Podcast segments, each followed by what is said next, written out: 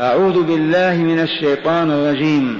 ولا تأكلوا أموالكم بينكم بالباطل وتدلوا بها إلى الحكام لتأكلوا فريقا من أموال الناس بالإثم وأنتم تعلمون.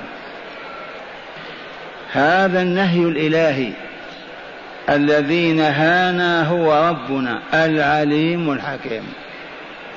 فقال ولا تأكلوا ولا ناهية. ويطلق الأكل للمال على كل استعمالاته سواء للباس للسكن للركوب للشراء. ولكن يطلق على لفظ أكل المال لأن الغالب أن الأموال تستعمل فيما يأكله الآدمي. ولا تأكلوا أموالكم. أموالنا إيه نحن والله واهبها لنا. ونحن كفرد واحد أمة واحدة. لا فرق بين البعيد والقريب ولا الشريف والوضيع ولا العربي والعجمي. نحن نمثل أمة واحدة. ولا تأكلوا أيها المؤمنون أموالكم بينكم بالباطل والباطل خلاف الحق. وفي هذا يدخل فيه المال الذي يؤخذ من طريق الاغتصاب إذ الاغتصاب باطل. الذي يؤخذ من طريق من طريق الخداع والغش. فهو باطل الذي يؤخذ من طريق شهادة الزور فهو أخذ باطل الباطل ما كان بغير مقابل ما أخذته بمقابل. فلا يحل مال امرئ مسلم إلا بطيب نفسه. وكل ما أخذ ما أخذ بغير طيب النفس فهو حرام. وهو مأخوذ بالباطل. وقد حرم الله علينا أن نأخذ أموالنا بالباطل. وقد يأخذ المرء مال أخيه مع طيب نفسه وذلك كالذي يقامر ويأخذ مال أخيه بالقمار ونفسه طيبه لكن كونه راضيا ولا ينكر هل حقيقة هو راض عن أخذ ماله؟ والله ما هو راضي إذا فيبقى اللفظ على عمومه. لا يحل لمؤمن أن يأكل مال مؤمن بغير حق بأن يأكله بالباطل. وأموال أهل الذمة كأموال المسلمين. لا يحل لمؤمن أن يأخذ مال كتابي كيهود أو نصراني بغير حق. لا فرق بين هذا وذاك. وكلمة بينكم يشمل الأمة كلها على اختلافها. وقوله وتدلوا بها إلى الحكام. هذا يندد بالرشوة وبأصحابها وبالقضاة الذين يأخذونها الرشوة والرشوة والرشوة ما يعطى للحاكم ليحكم له بغير حق. يعرف المواطن المؤمن أن هذا البستان لي لا له هو. ووجود شبهة أو محاولة يرشي الحاكم ويحكم له بذلك البستان. والبستان كالدار كالدابة ككل شيء. الأمور ذات البال هي التي ترفع إلى القضاء. فحرم الله تعالى على المؤمنين أن يدلوا بأموالهم إلى القضاة والحكام ليتوصلوا بذلك إلى أكل أموال إخوانهم بالباطل. إذ قال تعالى ولا تأكلوا أموالكم بينكم بالباطل وتدلوا بها إلى الحكام لتأكلوا فريقا من أموال الناس بالإثم وأنتم تعلمون. لتأكلوا فريقا قدرا معينا من أموال الناس بالإثم الملطخ للنفس المقبح لها المجوع لها وأنتم تعلمون أن هذا المال حرام وأن الدابة ليست لك أو البستان أو كذا وترشي الحاكم مع وجود شبهة. تدعي بها أن الدابة دابتك أو أن الدار دارك. وأنت تعرف أنها ليست لك. وتغرر بالحاكم وتضلله وتفسد عليه حياته فتشجع القضاء بالباطل بما تدلي, تدلي به إليه من مال. وتدلوا بها إلى الحكام من أجل ماذا؟ لام العاقبة والصيرورة لتأكلوا فريقا يقل ويكثر. فريقا من أموال الناس وكلمة الناس تشمل الكافر والمؤمن. فلهذا قال أهل التفسير أهل الذمة بيننا لا يصح لمؤمن أن يأكل أموالهم بالباطل بحال من الحوال لا يقول أن هذا يهودي أو هذا نصراني ويقيم شبهة ويقدم القضية للحاكم يقول هذا يهودي. عدو. فيقضي له بالباطل ويأكل مال الناس. والحال أنكم تعلمون أن هذا حرام ولا يصح ولا يجوز بحال من الأحوال. ولهذا كانت الرشوة من أفظع الذنوب وأسوأها. أن يعطي الحاكم مالا كالرشاء الذي نطلع به الدلو من البئر من أجل أن نحصل على مال محرم. هذه الآية نص في حرمة الرشوة واستعمالها. ولا يحل لمؤمن ولا مؤمن أن يدعي على أخيه في ماله ثم يرفع القضية إلى القضاء إلى الحاكم ويرشي الحاكم ليحكم له بمال أخيه.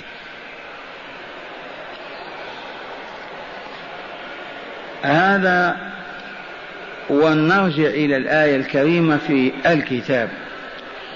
شرح الكلمات قال الباطل ما هو الباطل؟ قال خلاف الحق. ما الباطل؟ ما عرفنا الباطل. خلاف الحق. إما أن يكون حقا أو باطلا. لا واسطة. ما هناك شيء ما هو لا حق ولا باطل. إما أن يكون حقا أو باطلا. فالباطل خلاف الحق. قال تدلوا الإدلاء بالشيء إلقاؤه. والمراد هنا إعطاء الف... إعطاء القضاة والحكام الرشوة ليحكموا لهم بالباطل حتى يتوصلوا إلى أموال غيرهم فيأكلون بالباطل.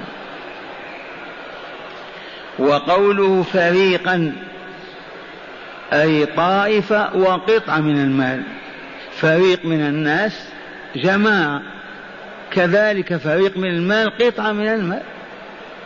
كل ما يؤخذ من مجموعة ويفرق بينه وبينه يقال ذي فريق.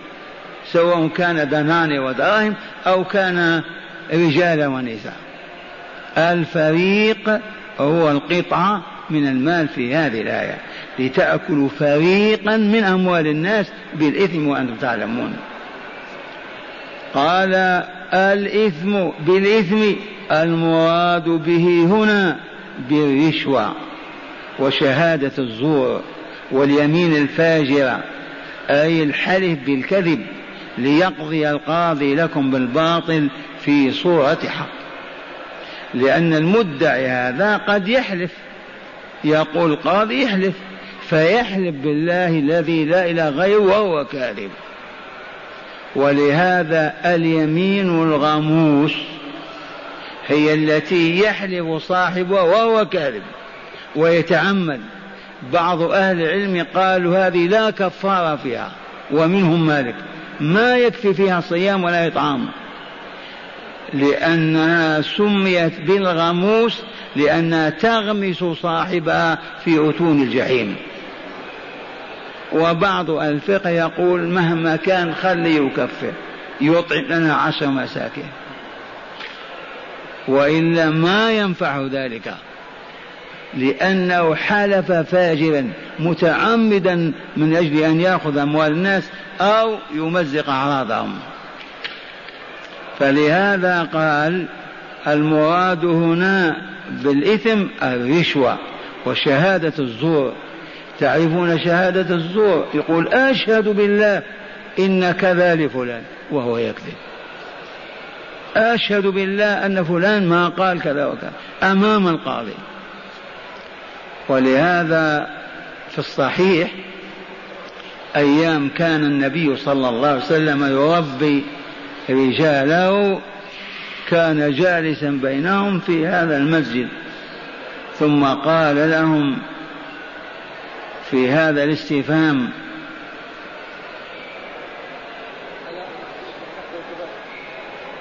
ألا أنبئكم بأكبر الكبائر؟ ألا أنبئكم بأعظم الكبائر؟ هزهم. فقالوا بلى يا رسول الله. قال الشرك بالله وعقوق الوالدين. وكان جال متكئا فجلس اهتماما للأخيرة. وكان متكئا فجلس. ثم قال ألا وقول الزور ألا وشهادة الزور ألا وقول الزور ألا وشهادة الزور. وما زال يكررها حتى فزع الأصحاب وتمنوا أن لو كان قد سكت. خشية أن ينزل ما ينزل. حتى قلنا ليته سكت. تعرفون شهادة الزور؟ لما هبطت أمتنا أصبح يحوم حول المحكمة صعاليك من أمثالنا ويتحسسون إذا جاء من يريد يقول تريد شهادة أنا أشهد معك. فيضع في جيبه نقودا ويدخل يشهد.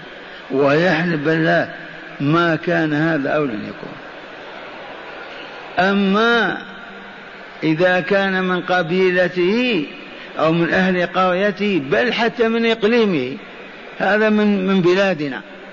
يشهد له شهادة زور لكونه من بلاده. والله العظيم. ما سبب هذا؟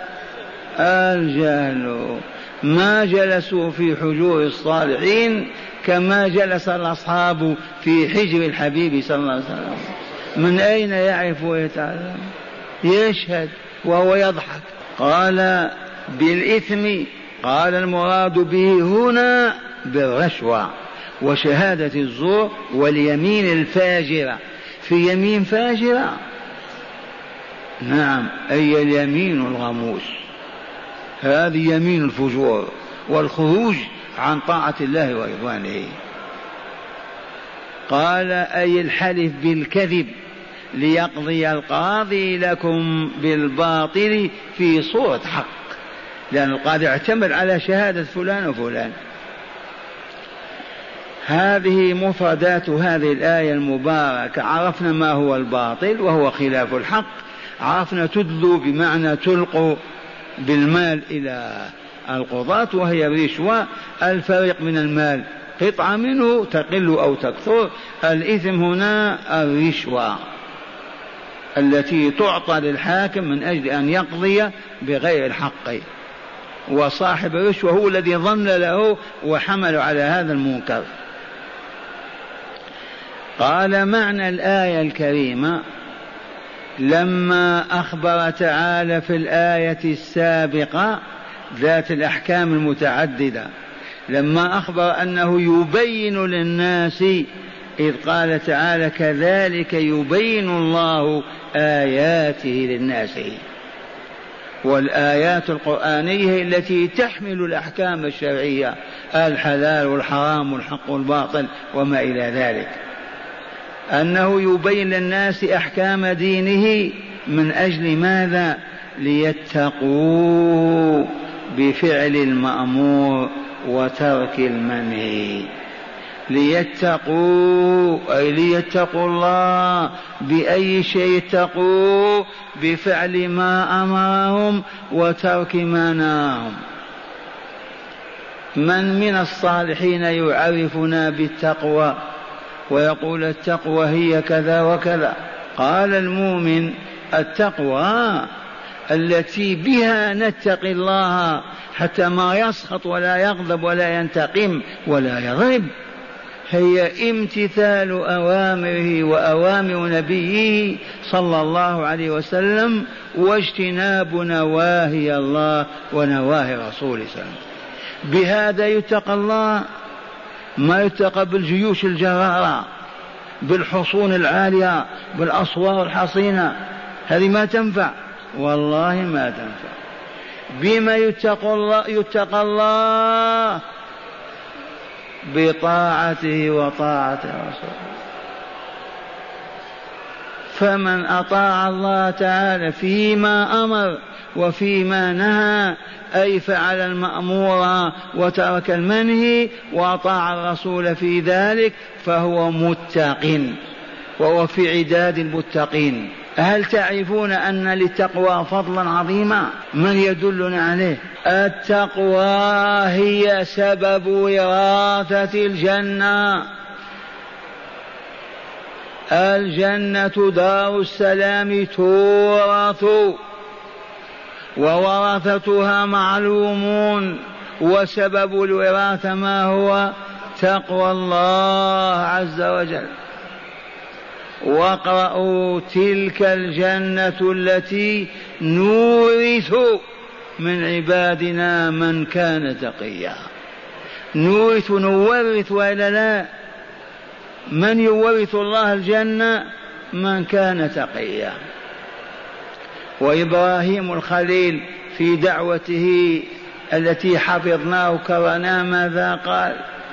واجعلني من ورثة جنة النعيم. إذا الجنة تورث كالتركات المالية تورث. نحن الآن نتوارث بكم سبب؟ بثلاثة أسباب. النسب المصاهرة الولاء. في سبب آخر؟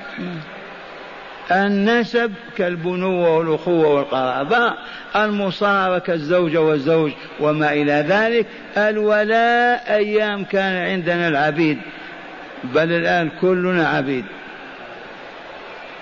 عبيد لله؟ لا. للدينار والدرهم.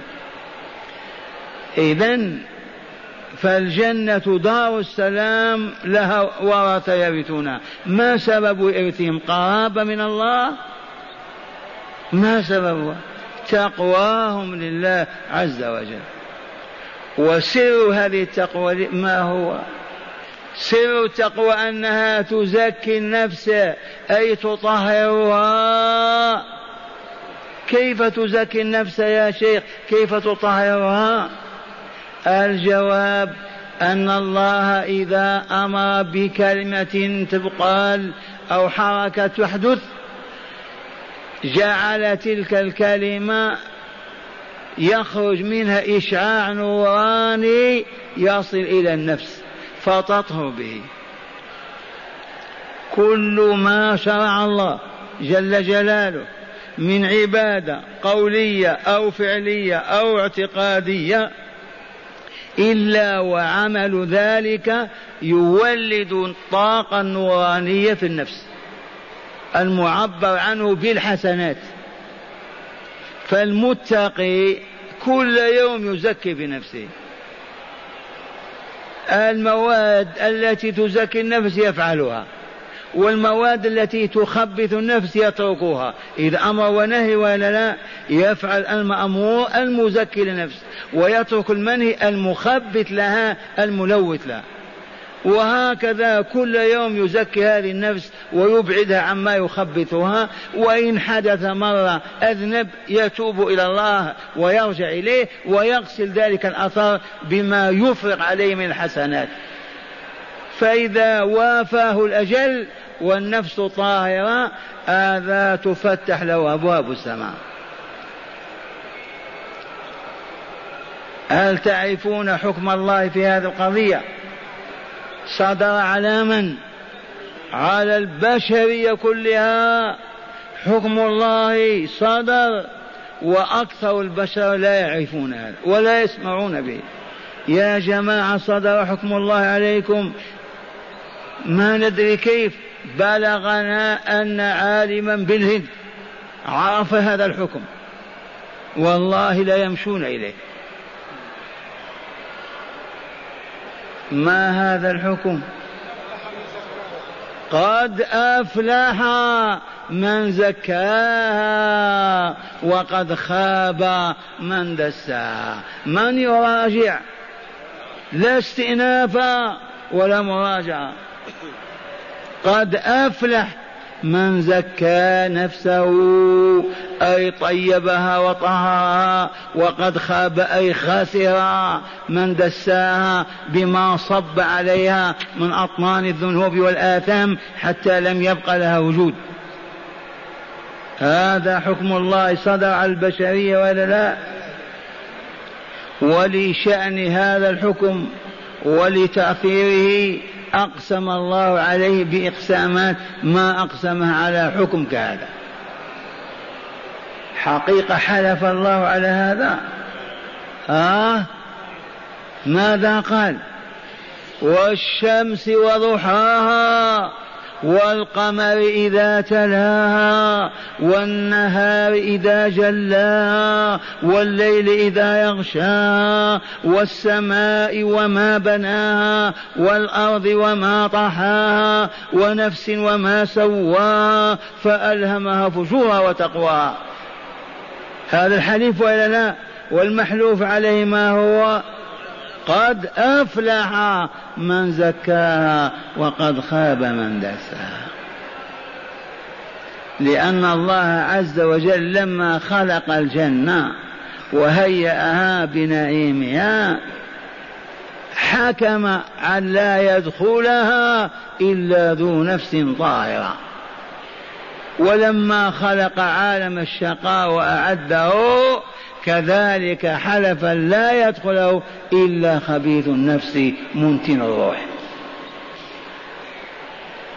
ولهذا إن الأبرار لفي نعيم وإن الفجار لفي جحيم.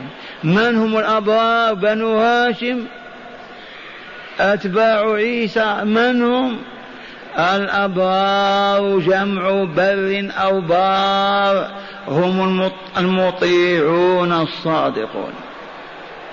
الفجار جمع فاجر من هو هذا الفاجر؟ الذي فجر عن الطريق السوي وأخذ يذهب ذات اليمين وذات الشمال. ما مشى مع الطريق إلى باب الجنة. إن الأبرار في نعيم لبرورهم وإن الفجار لفي جحيم لفجورهم. هذا يؤكد معنى قد أفلح من زكاها وقد خاب من السبب بل يبينه ويشرحه. وآية الأعراف وآية الأعراف من يذكرها؟ تعرفون آية في الأعراف وإلا لا؟ قولها. نعم. إن الذين كذبوا بآياتنا واستكبروا عنها لا تفتح لهم أبواب السماء ولا يدخلون الجنة حتى يلج الجمل في سم الخياط وكذلك نجزي المجرمين لهم من جهنم مهاد ومن فوقهم غواش وكذلك نجزي الظالمين عجب هذه الآية. أخبرنا أبو القاسم أن ملك الموت وأعوانه إذا أخذ الروح يعرجون بها إلى السماء فيستفتحون السماء. من؟ معكم كذا؟ لا تفتح الناس والله يرجعون من السماء الأولى. وأما الأرواح الطاهرة النقية النظيفة بسبب ماذا؟ بسبب العبادات المزكية للنفس المطهرة لها وبسبب الإبعاد عن الذنوب والآثام المخبثة للنفس المدسية لها والله ما ينتبه إلا إلى تحت العرش ولهذا عندنا لطيفة ذكرها شيخ الإسلام ابن القيم رحمه الله تعالى ورضي عنه تريدونها أو ما لكم حاجة.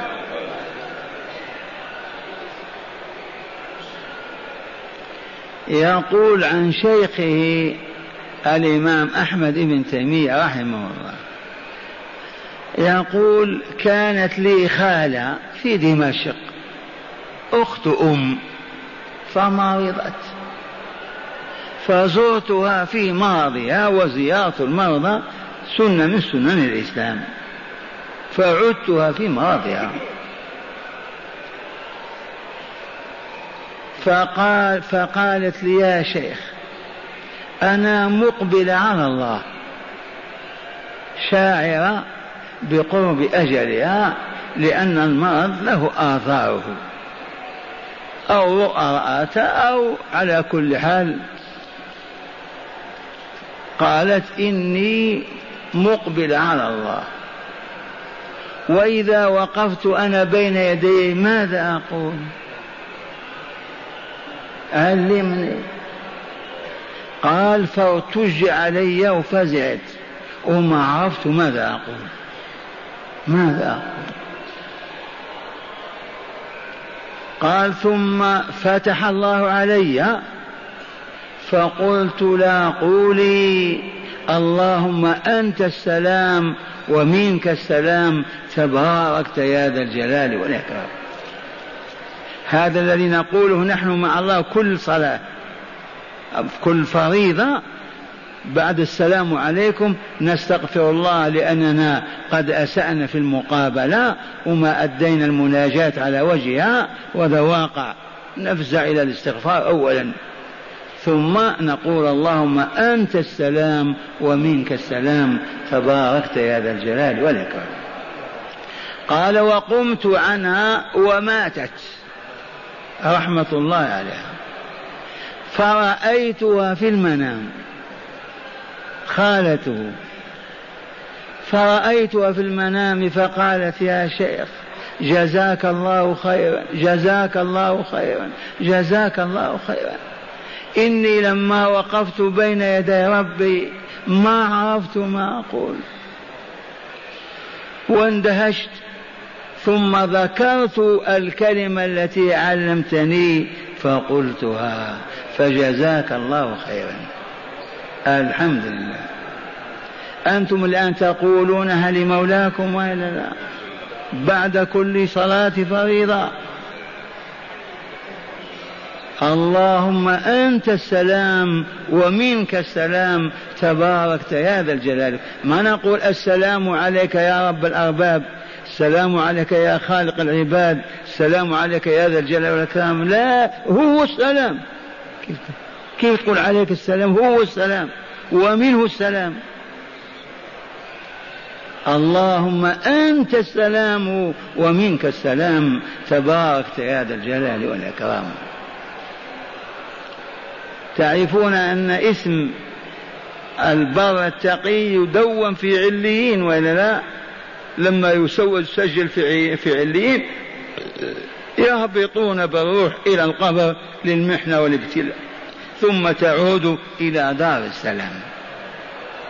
وقرأوا كلا إن كتاب الأبرار لفي عليين وما أدراك ما عليون كتاب مرقوم يشهده المقربون. والفجار والظلم أين كتبهم؟ فأين تسجل أسماءهم كلا إن كتاب الفجار لفي سجين. وما أدراك ما سجين؟ كتاب مرقوم. في أسفل الكائنات. إذا احمدوا الله على نعمة الإيمان والإسلام والإحسان. قال الشيخ معنى الآية الكريمة. الآية الكريمة ما تنسوها هي قول الله عز وجل ولا تأكلوا أموالكم بينكم بالباطل وتدلوا بها إلى الحكام لتأكلوا فريقا من أموال الناس بالإثم وأنتم تعلمون بالرشوة. قال معنى الآية الكريمة لما أخبر تعالى في الآية السابقة أنه يبين للناس أحكام دينه لما ليتقوا بفعل المأمور وترك المنهي. بين في هذه الآية حكم أكل أموال المسلمين بالباطل. وأنه حرام فلا يحل لمسلم أن يأكل مال أخيه بغير طيب نفس منه. وذكر نوعا هو شر أنواع أكل المال بالباطل وهو دفع الرشوة إلى القضاة والحاكمين ليحكموا لهم بغير الحق. فيورط القضاة في الحكم بغير الحق ويأكل أموال إخوانهم بشهادة الزور واليمين الغموس الفاجرة والتي يحلف فيها المرء كاذبا. وقال تعالى ولا تأكلوا أموالكم بينكم بالباطل وتدلوا بها إلى الحكام لتأكلوا فريقا من أموال الناس بالإثم وأنتم تعلمون حرمة ذلك ومنع. معنى الآية الحمد لله واضح. هداية الآية إذ كل, هدا كل آية تحمل هداية. من هداية الآية أولا حرمة أكل أموال المسلم بغير حق سواء كان بسرقة أو بغصب أو بغش أو باحتيال أو مغالطة. مطلق. قال ثانيا حرمة الرشوة وهي ما يدفع للحاكم ليحكم بغير الحق. الحاكم قد يكون قاضيا وقد يكون شيخ قرية أو جماعة ليحكم بغير الحق. ثالثا مال الكافر مال الكافر غير المحارب كمال المسلم في الحرمة. مال الكافر غير المحارب. أما المحارب فدمه وماله حلال. المحارب أي العبد الذي بيننا وبين قومه حرب ضائرة فماله حلال لأن دمه حلال. لكن إذا كان معاهدا ذميا فلا يحل مؤتمنا لا يحل أكل ماله. ولهذا اذكروا قول الله تعالى من سورة الفرقان في صفات عباد الرحمن والذين لا يدعون مع الله إلها آخر ولا يقتلون النفس التي حرم الله إلا بالحق. انتبهتم؟ ولا يقتلون النفس التي حرم الله أي قتلها إلا بالحق. ما هي النفس التي لا تقل بالحق؟ هي نفس المحارب. وما عدا المحارب لا يحل لمؤمن أن يأكل مال كافر ولا أن يسيل دمه أبدا. بوصفه كافرا فلا لا لا. مرة ثانية قال بيا مال الكافر غير المحارب كمال المسلم في الحرمة. إلا أن مال المسلم أشد حرمة. لحديث كل المسلم على المسلم حرام دمه وعرضه وماله. نعم مال الكافر حرام لكن مال المؤمن أعظم وأشد. لأن إزعاجك للمؤمن تخويفك إقلاقك له من أكبر الذنوب. بخلاف الكافر لو انزعج أو انقبض أو تألم ما هو بشيء.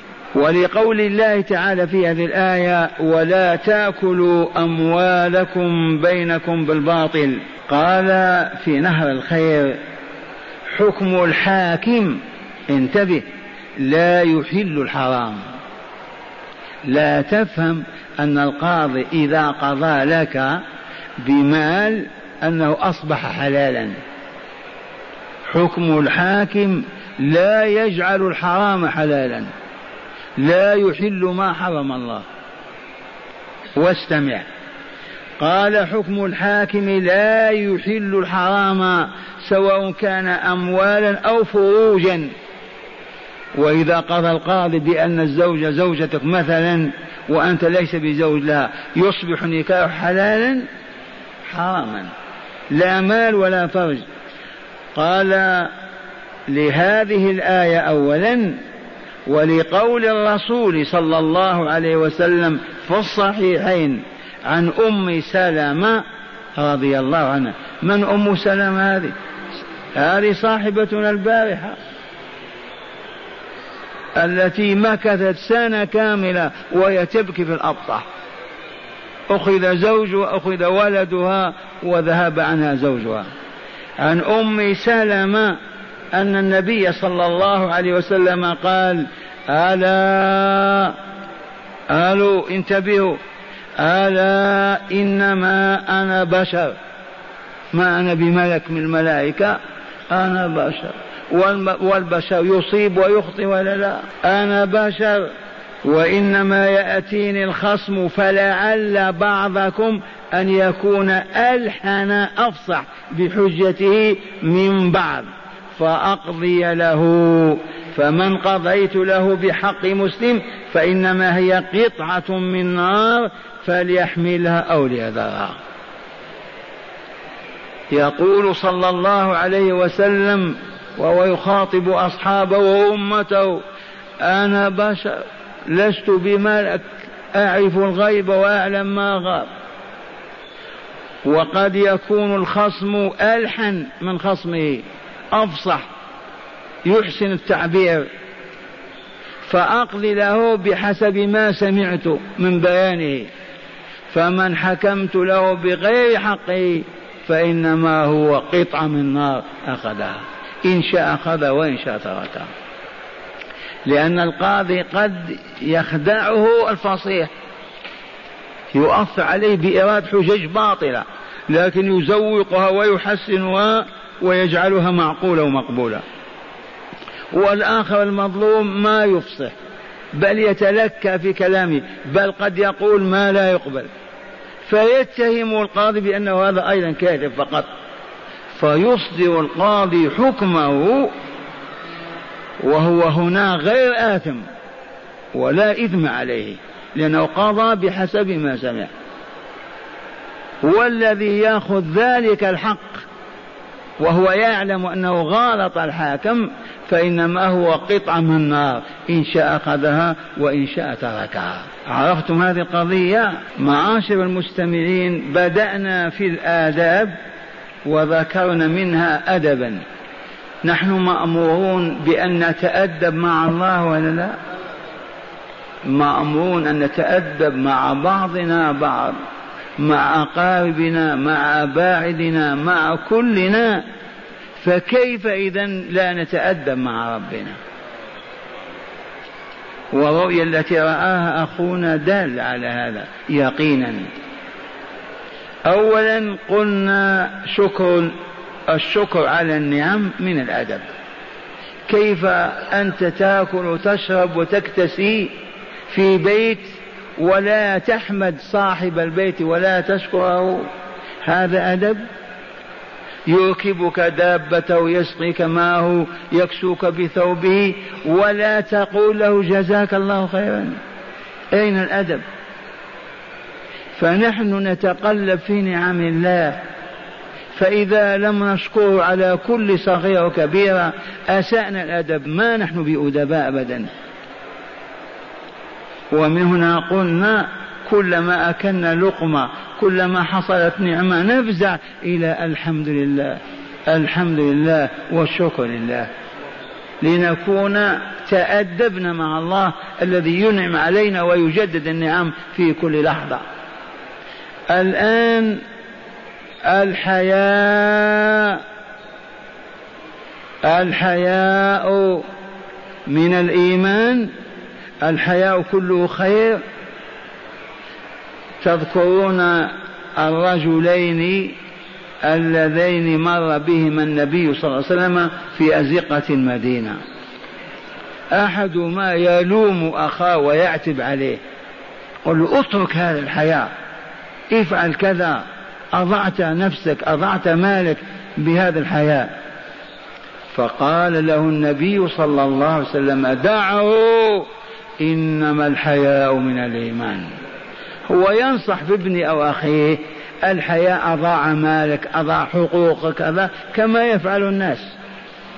فلما سمع النبي صلى الله عليه وسلم نصح أو توجيه هذا الغالط قال دعه اتركه فإن الحياء من الإيمان. والحياء خلق من عمل على اكتسابه اكتسبه. وأصبح لا يستطيع أن ينطق ببذاء أو سوء. إذا الحياء عندما يميل أحدنا إلى المعصية يجب أن يستحي من الله.